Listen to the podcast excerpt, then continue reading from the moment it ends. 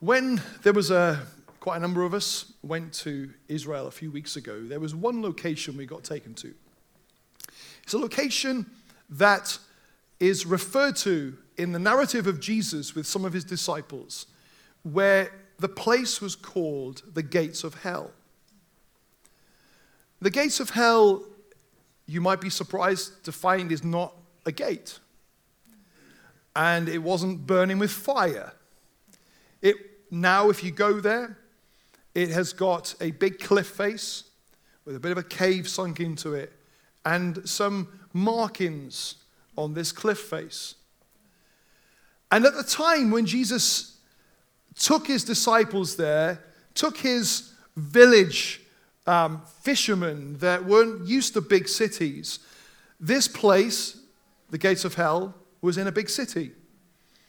And this particular location that he took them to wasn't earmarked on Google Maps as the gates of hell. It just had a bad reputation. And so people knew it as the gates of hell because of its reputation, because of its bad reputation. And it had a bad reputation for a very justified reason. Because what we see now as a cliff face at the time would have been a temple. And this temple wasn't dedicated to good things. This temple had all sorts of obscenities take place in the temple on a daily basis. I won't describe or go into some of the things that took place there, but some of the most sexually immoral things that you could imagine would regularly happen in this temple and be called acts of worship. And it was ugly, it was offensive to the Jews of the day because it wasn't a Jewish temple, it was from one of the occupiers from the previous um, occupation.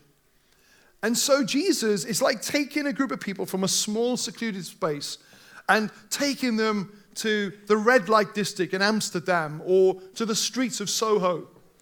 And as he's walking them there, he has just had a conversation and asked Peter, Do you love me? Three times Peter said, Yes, you know I love you. Do you love me? Yes, I know I love you. Do you love me? Yes, you know I love you. And then he said, Peter, I'm going to build my church upon this revelation that you know who I am. You are the Christ, the Son of the living God, Peter said. And on this revelation, I'm going to build my church. And not even the darkest parts of our world, the most evil environments, not even those are going to stand against my purposes. You know, if you work in an environment that's full of immorality, if it's full of of cursing environments, if you are in the most dark of factories where you're working, or the most challenging, the most immoral university lecture hall, I want you to know that the message that you carry is more powerful, and the light that you carry in your life is greater than the darkness that surrounds you. And in our nation right now, where there's such a sense of chaos, there's such a sense of a lack of order that even in the midst of a nation that's gone away from the Lord, Jesus is building his church.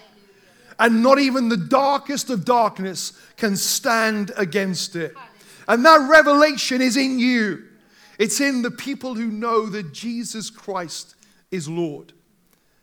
And as we come to second week of our series, Compelled and Compelling, we began last week by looking at how can we be anything other than compelled to follow one who loves us like Jesus loves us. We're going to pick up this theme a bit further for these next few minutes and we're going to use our text from 2 Corinthians chapter 5 and it says these words, "For Christ's love compels us because we are convinced that one died for all, and therefore all died. And he died for all, that those who live should no longer live for themselves, but for him who died for them and was raised again. Because of his love, we are compelled. And because we are compelled, we die to ourselves and allow him to live his life through us. That's the message of the gospel. That's the good news. That is what overcomes every darkness in this world, that revelation. But the world talks a lot about freedoms. The world is convinced that it is pursuing a, an agenda of freedoms. We hear freedom of rights being mentioned on a regular basis. But it seems to me as I watch the world, as I live among these stories, these narratives, these pursuits, these philosophies, that I see that people are finding that freedom is really a fallacy. Many people surrounded in our world, despite all our advances of technology, all of our conversations around freedom, all our legislation about freedom, and it seems that you can be free to say what you want as long as you don't disagree with someone who doesn't like what you say, but that's another thing. But many people complain in today's world that they can't do what they want. They can't live as they want. They can't spend as they want. They can't use their time as they want. And they feel frustrated by that. And on top of that sense of frustration, we find that there is much addiction in this world. Of course, there's the, the common ones the addiction to alcohol, the addiction to drugs. But there are addiction to compulsive work habits. There's addiction to obsessive patterns of behavior. There's addictions to a longing for approval by getting other people to tell you that you're great. And it feels like all of these things provide the mechanisms not for freedom, but for enslavement. And we live in a world today where it, abolition of slavery took place, praise God, many generations ago, but we actually live in a time where there's more people caught up in human trafficking than there has been throughout any point in history. There are lots of people who are getting their passports confiscated and made to work and made to serve, have servitude towards others that restrict their freedoms. It's probably not you in that situation, but there probably is some narrative or some boss or some ideology that's trying to control what you do. And in our quest for freedom, it seems to me that many people are indeed enslaved. The well known pastor and writer Eugene Peterson, who wrote a paraphrase of the Bible. The word paraphrase means that it's not a direct translation. Um, it's not, most Bibles have had boards of people that sit down and they look at the original language and they look at the context and they debate and discuss together. Um, a paraphrase means that someone's gone to one of those English translations or in another language and they have interpreted, they try to give some meaning to it. So paraphrases are really good, but they shouldn't replace your main Bible um, because they, um, they are an addition. They're, they're not, um, they, they, don't have the rigor that some of the other translations have. But Eugene Peterson wrote a brilliant paraphrase called The Message. I'm going to quote from it in just a moment, a very famous Bible verse.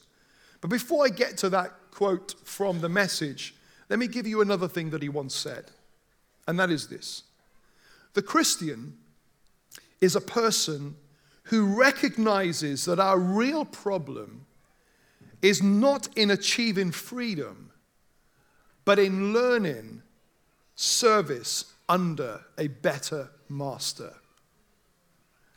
That it is impossible in this world to not serve something or someone.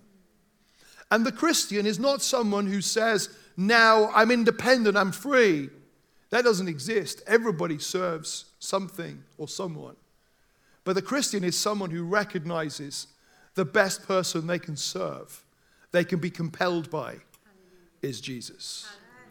And in these next few moments, I'm going to continue to expand to you why that is the case. But in Romans 12, verse 1, in the message paraphrase, it says these words. So here's what I want you to do God helping you. Take your everyday, ordinary life you're sleeping.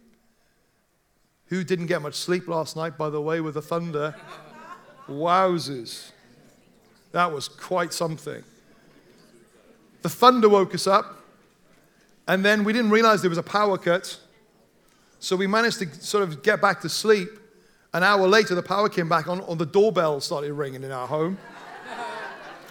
4.30 in the morning, I'm putting my dressing gown on, going to the front door thinking, who's ringing the doorbell this time of the morning? Ordinary life. You're sleeping, you're eating, you're going to work, you're walking around life. Every day, ordinary stuff. And place all of this ordinary stuff before God as an offering. Embracing what God does for you is the best thing that you can do for Him. That original verse that we looked at in 2 Corinthians, it said, God's love compels us. It's His love. So let's continue to look at what we understand when we talk about God's love. Because God didn't just create love, God is love. It's His nature. I wonder what someone would describe you as if they were limited to use one word. Would they say organized, chaotic? Would they say kind, generous? I wonder what one word people would choose to use to try and describe you. There's no better word, one word, to describe God than love. But not the sort of love that Hollywood would try to convince us, that gets misconstrued, but there's a love that God describes in His Word, and one of the most famous passages of Scripture is found in 1 Corinthians 13, verse 4 to 7.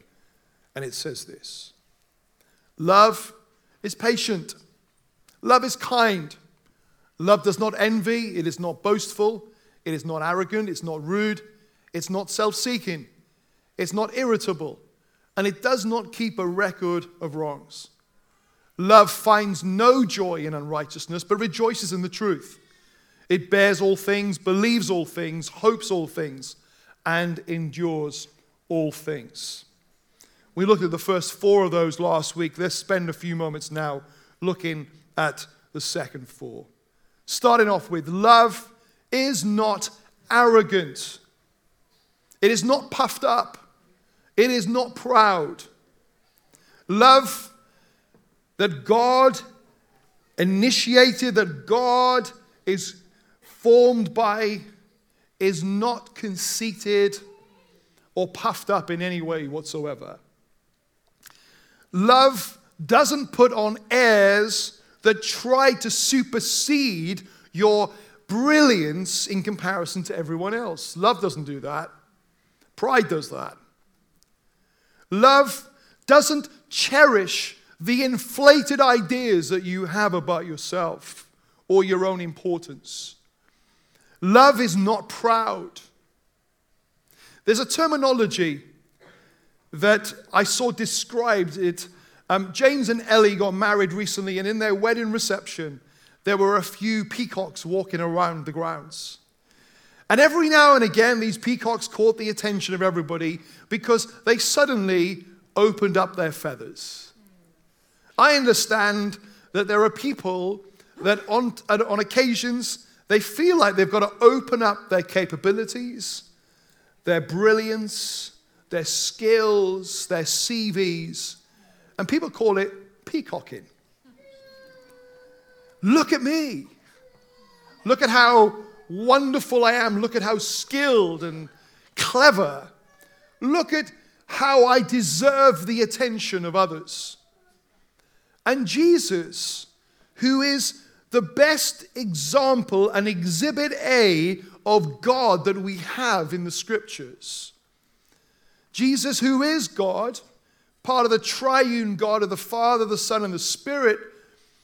And Jesus, we see in him a demonstration of this love in action.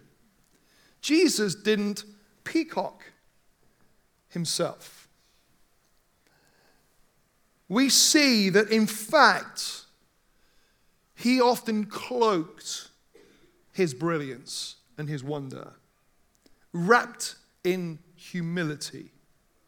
Philippians 2 says these words about Jesus, who, being in very nature God, did not consider equality with God something to be used or grasped to his own advantage.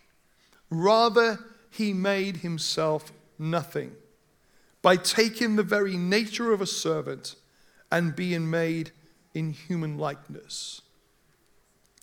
I wonder what feathers you like to peacock with.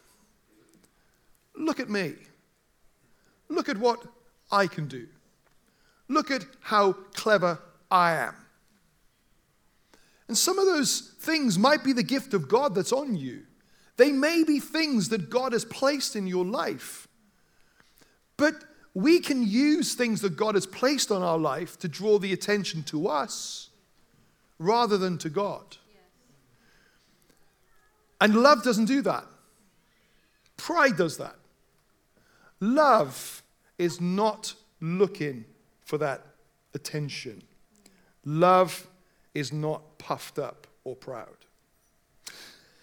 Secondly, love is not rude or it doesn't behave itself unseemly or it does not dishonor others. Love is never rude or unmannerly with other people. Love doesn't evaluate people's worth according to their position. Do you have a propensity to lean towards those who can add something into your life through your conversation? Let's be really practical after church today. Who will you gravitate to?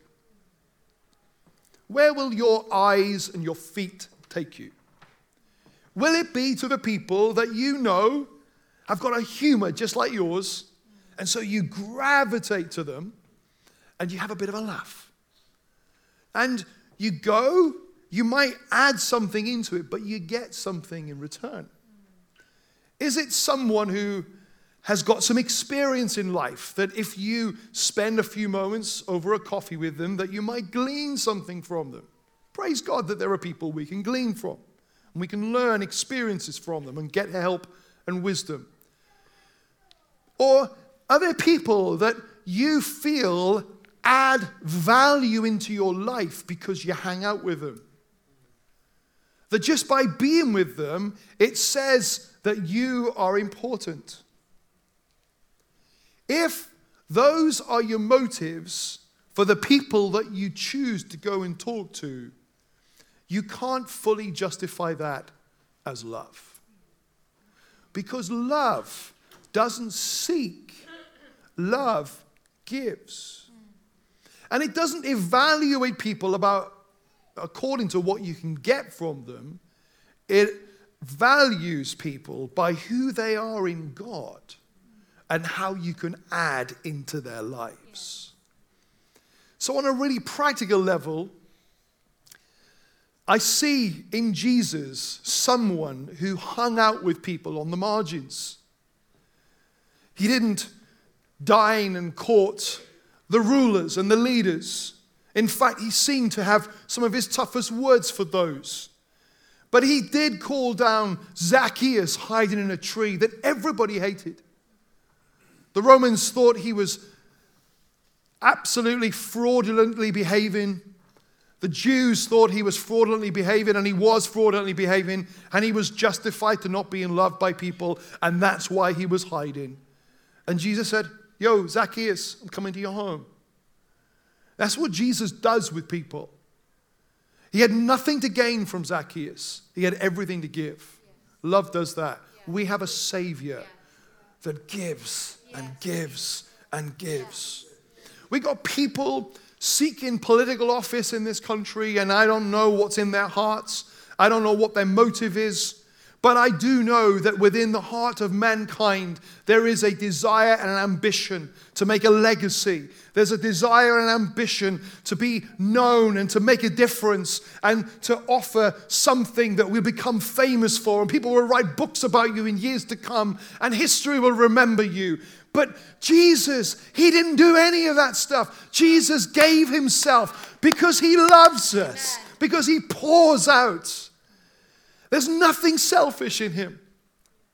And that's why I'm compelled by Him above any political leader among any historical figure. I'm compelled by his love because there's no one loves like him. And we see that Jesus lifted sinners up, failures, outcasts. I mentioned that when we were over in Israel, and, uh, and, I'm sure I won't be telling these stories for much longer, so excuse me while they're still fresh in our mind. But one of the locations we went to was Bethlehem. Oh, little town of Bethlehem, complete with Kentucky Fried Chicken and all those sort of places. or Kentucky Fried Camel, somebody mentioned.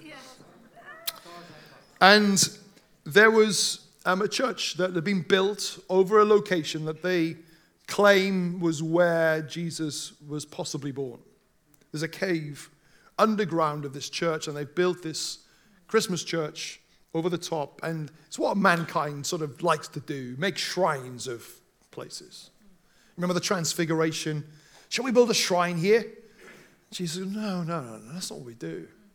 But mankind tends to build shrines. So we go and we visit this place that rumored area where Jesus was born.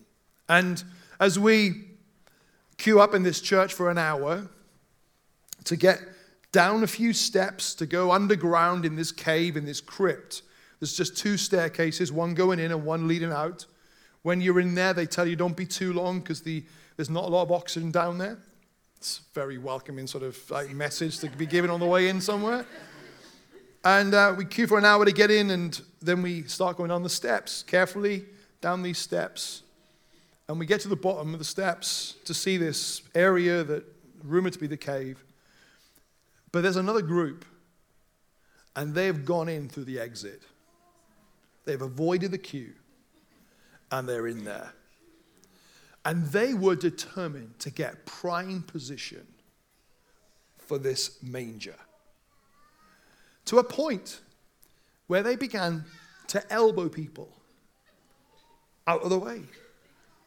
In fact, our tour leader encouraged a few of our team to lock together and make a scrum. Listen, Nita was one of the people in charge of that scrum. Who do you think won? Nita could get into the Exeter Chiefs team if she wanted to. and this scene, that whether it was the right place or not, that was about the most transcendent story of someone who gave up the riches of heaven to give, to love, to bless, is now full of people of ambition saying, I'm going to get to the front. And as I saw it, I thought, what a picture of church that is. I want the best ministry. I want the most profile. When's someone going to recognize me? People, history has shown people stepping on the toes of others to get ministry positions in church. And I think Jesus is weeping. He's not clapping, he's weeping. Because love gives, love pours out. Lord, help us. Love is not self seeking, it doesn't insist on having its own way. Just as I'm bringing this to a close, if we can only say to someone or something, I love you because of what I get from you, I love this church because I love the worship. Take the worship band away. I no longer love this church. I love this church because my kids love the Sunday school. Take the Sunday school away. I no longer love this church. That's not love. You've got it wrong. That's you adopting the principles of Hollywood, not the principles of God. That's not love. Love is not self seeking, it seeks not our own benefit, it forfeits our own rights for the sake of the Lord. And we've got that in Jesus. Jesus loves you that way. not because of what he gets from you, but he loves you. How can we be anything but compelled by him? And finally, love isn't irritable. Love is not easily provoked. Love is not easily angered, and it keeps no records of wrongs. It's not touchy. It's not quick to take offense. That's not love. This doesn't mean as a Christian that you won't feel hurt and you won't feel some criticism or rejection impact you in some way. But it does mean that as a Christian, you will resist the urge to get even. That's what it does mean. And in today's world, this says freedom and rights and justice. And as God's people, we should be seeking to turn the tables of injustice over in our world and in our land. But also, we need to remember that the very nature of our faith is based on someone who loves us to the point where he keeps no records of wrongs. No records of wrongs. And if we're going to be his people, we have to adopt his ways. We have to be filled with his love. You can't be compelled by his love and then live like his love doesn't exist. And the church is not unattractive to people because we've le- we haven't learned how to communicate the gospel. The church is unattractive to people in society because we're quick to receive his love, but we're slow to give it. I've heard people say over the years, I'm okay with Jesus. It's his missus I have a problem with, the church, the bride. And that should not be the case. Of course, we're human, we make mistakes, we get things wrong. But we're supposed to be compelled and compelling. His love enables a person to remain kind and sweet even when wronged. We see Jesus so keen to forgive sins, so quick to be moved with compassion. Jesus didn't, we, we don't read a moment where Jesus sat down with Peter after his resurrection, said, Peter, you denied me.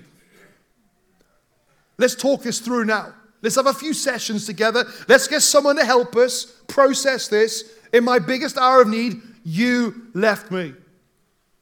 Jesus didn't say that. Why? Because he's quick to forgive. Because he's quick to keep no records of wrongs. Our spiritual maturity and fruitfulness can be evidenced by our ability to forgive. In the months ahead, there's going to be a lot of people stepping into a lot of freedoms, things, habits, bondages that have held you back. And it starts with the place for so many people of releasing others with forgiveness. Yes. And there's no way of avoiding that reality because we have been forgiven so much. And it doesn't minimize the hurt, it doesn't minimize the pain you've experienced from the offenses of others, but it means that you're compelled by His love. And therefore, you are compelling. Let's pray together.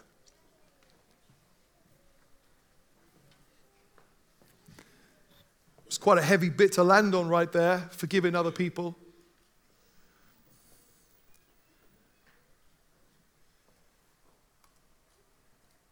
But the love of God demonstrated in the Son of God, Jesus, is real and is compelling. And you will never find anyone on this earth who will be able to make as compelling a cause for you to orientate your life in service to them as you will Jesus.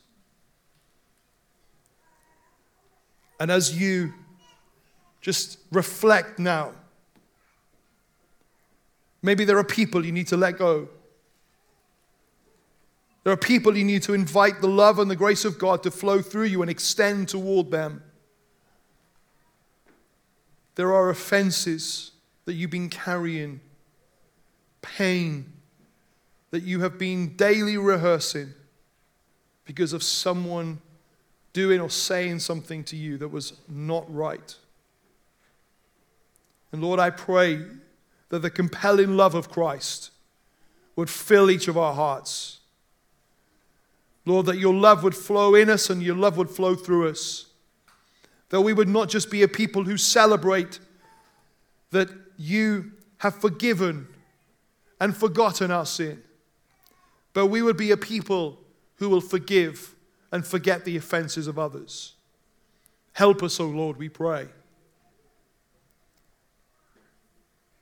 Just before we conclude, if anyone in this room or online has never given your life to Christ,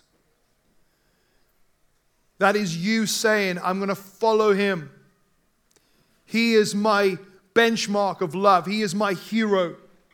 He's the one I want to spend the rest of my life following. It requires you to come to a recognition that you haven't done that this far in your life, and therefore you need to do a U turn.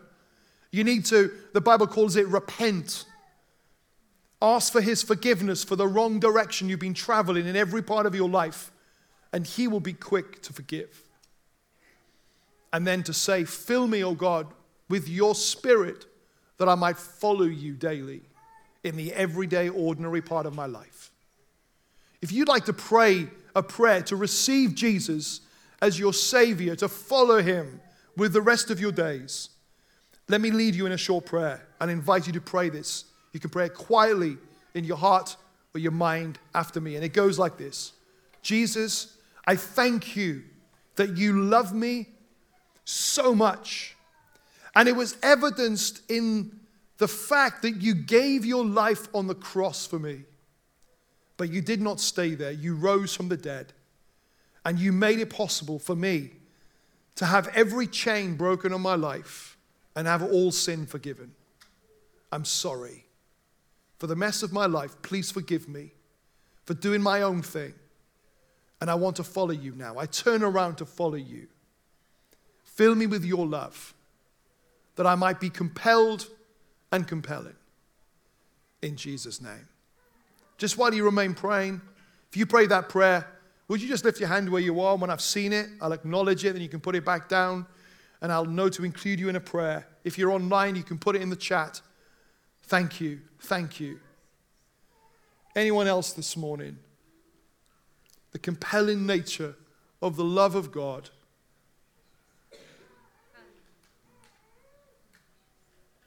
If you're online, please feel just to put it in the chat if you prayed that prayer. Someone would love to talk with you online. Father, we thank you for these two precious people that are responding to your word this morning. And we pray that they will know not just of the love of God, but they will know the love of God. And it will change everything. In Jesus' name we pray. Amen. Amen. Amen.